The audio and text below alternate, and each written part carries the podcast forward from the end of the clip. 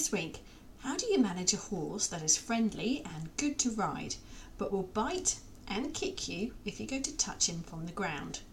And no, don't hit them back. Hello, welcome to Mark Langley's Horsemanship Podcast, a podcast helping people to understand their horses better to provide solutions in a calm, connected way. I'm Jenny Barnes. And I'm Mark Langley. We've got some congratulations uh, for Jackie. Jackie has just got married, um, so fantastic! Congratulations, Jackie! And for her wedding present, she got given a horse. So, um, Mark, he's she's having a few problems with him. So, I want to sound you out on on this one. He's a six-year-old thoroughbred, off the track thoroughbred gelding, 17 hands high. Finished racing last year, and Jackie's had him for about a month. She he's um, her third off the track thoroughbred, but he's unlike any other horse that she's ever come across. Under saddle, he's a dream.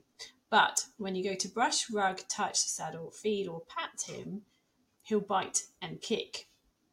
If he sees her coming into the paddock, he'll follow her. If she goes to put the rug on, he will try to bite and kick. But he'll follow her around and wants to be with her. So she's that this horse has actually made contact with her and given her a very nasty bruise. So she's a bit anxious about having anyone else around him and she gets the impression that if some that someone else may have uh, gone to smack him back when he's tried to bite, he seems to raise his head a little bit as if he's expecting something. So she's been going very slowly with him, and she's found it hard to sort of get him out of this. Um, she, because he's rising seven, she's wondering how easy it's going to be and how she can go about working him through it. She can catch him fine, he'll lower his head into the bridle, but anything else just seems to be a no go zone. Have you got any tips to help her? Yeah, uh, Jackie. Um, interesting wedding present, actually. It's quite a good one. You, hope that it's a good wedding present and someone hasn't given you some, some crazy horse, but by the sounds of it, you've got a reasonable deal there where he's good to ride and just got a few old scars from, from old handling and stuff like that. But um, uh, I come across this a lot, uh, you know, in thoroughbreds and horses that have been sort of, you know, uh, handled a lot, expected a lot of them, but never had um, much decision time when they were young in the early stages, of the handling, the picking up the feet, the saddling, all that sort of stuff. Um, so basically, I call this an emotional hobble that horses have. Uh, so, so, so if I was to put you in a situation of um, where you feel like you're backed into a corner, you're gonna you're gonna sort of be defensive, and that's what they are. They're defensive. They're defensive to people coming in on them. But you have to remember back in the day when he was kind of originally handled and put through the you know the racing and all that sort of stuff. Uh, you know, there's chances he might have been in cross ties when he was saddled. Um, you know, so basically a lot of these horses end up with an emotional hobble. Uh, so so imagine if you were sort of standing uh, hiding in your cupboard looking through a crack in the door and um, Freddy Krueger was walking through your house, You're kind of you're bound up, you're not breathing very well, you're kind of locked in that cupboard, and then all of a sudden imagine that Freddy Krueger's still there.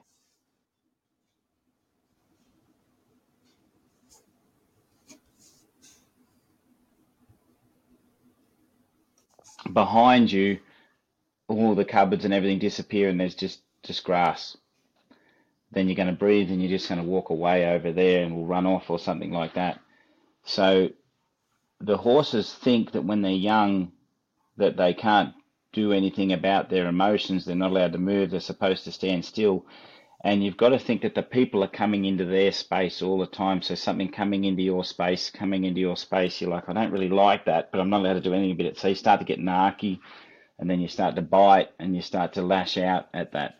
So the first thing I think you got to do with horses that uh, have that emotion is you show them that if there's something that you don't like in your space, you're allowed to move. Uh, you're you don't have a wall behind you. You don't have this emotional block that you're supposed to stand there and come forward because it's them thinking they're not supposed to go away that makes them react, and then all their thoughts are on the thing that's coming towards them, going, "I don't like that, but I'm not allowed to do anything about it." So you'll see lessons on my videos where I actually get horses to think away from things that they don't like and look away and look for opportunity away from that thing. Um, so, and and also a lot of horses like, and especially those thoroughbreds I get, you know, when you do stuff and scare around, they freeze and they just go, I'm not supposed to do anything, so they get really tight. They're breathing shallows, just like you'd be breathing shallow if you were hiding in the cupboard, uh, and they and they don't want to move. And then they just look at the pressure that they don't like, and whatever you're looking at the thing that you don't like, your emotion is just fixated on it. So then you become defensive towards it.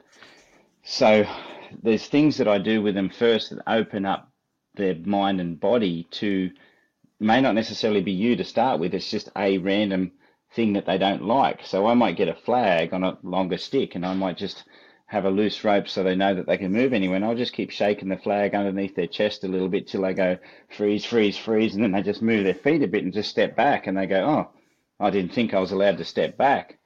And then they'd step back from the thing that they don't like. I mean, you've got to be careful that you don't overload them with the flag, but just enough to get them to freeze and start to be uncomfortable and keep it there till they actually do something about it and you just you know put that flag around them in different positions and just give a little jiggle or a shake and they go ooh I didn't like it just there and ooh I'll move just there. Until they're really free at sort of thinking that they're allowed to move away from that um, not to run away on a circle not to run off just to sort of go uh, it's almost like seeing a snake on the ground and going oh I'm just going to move over here a little bit not just bolt across the paddock. So you, you're putting a a, a little bit of a worried object somewhere, and the horse goes, "Oh, I don't like it there. I might just step over here." And by doing that, the horse goes, "Well, whenever I have my foot out the back door and I'm allowed to make a decision that says I can move off that." Then they start to go, well, I don't have to be defensive because there's not a barrier behind me saying you're not allowed to do that. Um, right. and that and that opens up their mind to softening and feeling safer around the things that irritate them.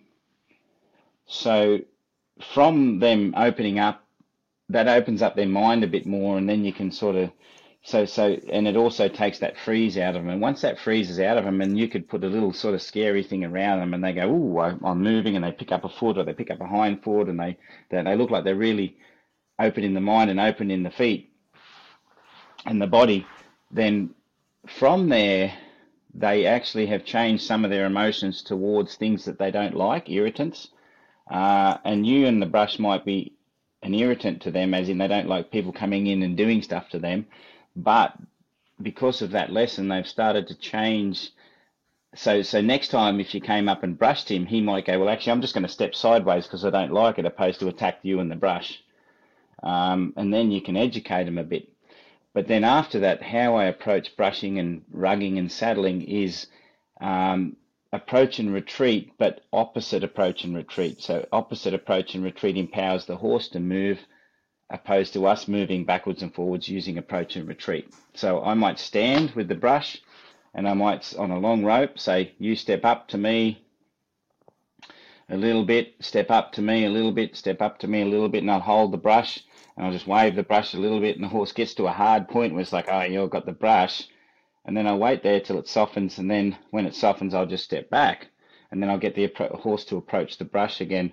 And basically, what I'm trying to do is I'm going to stand still, and instead of me going into the horse to brush it all over, you get the horse to come into you to be brushed. So once it softens a bit, you ask it a bit more, you back it out, you ask it a bit more, so the horse is constantly moving, and then I'll just get them to walk past me while I hold the brush and I will get him to walk past me on the other side with a hold the brush, almost like I'm just getting him to lead around me, but I'm waving a brush. And then I'll just get them to walk past and I'll just touch them with the brush and then take the brush off them and then touch them with the brush and take the brush off them until they're sort of softly moving around and they can back up and they can come forward. So basically you're taking all the freeze out of them by getting them to walk, empowering, empowering them to move. If they want to move away from the brush a little bit, well, they can.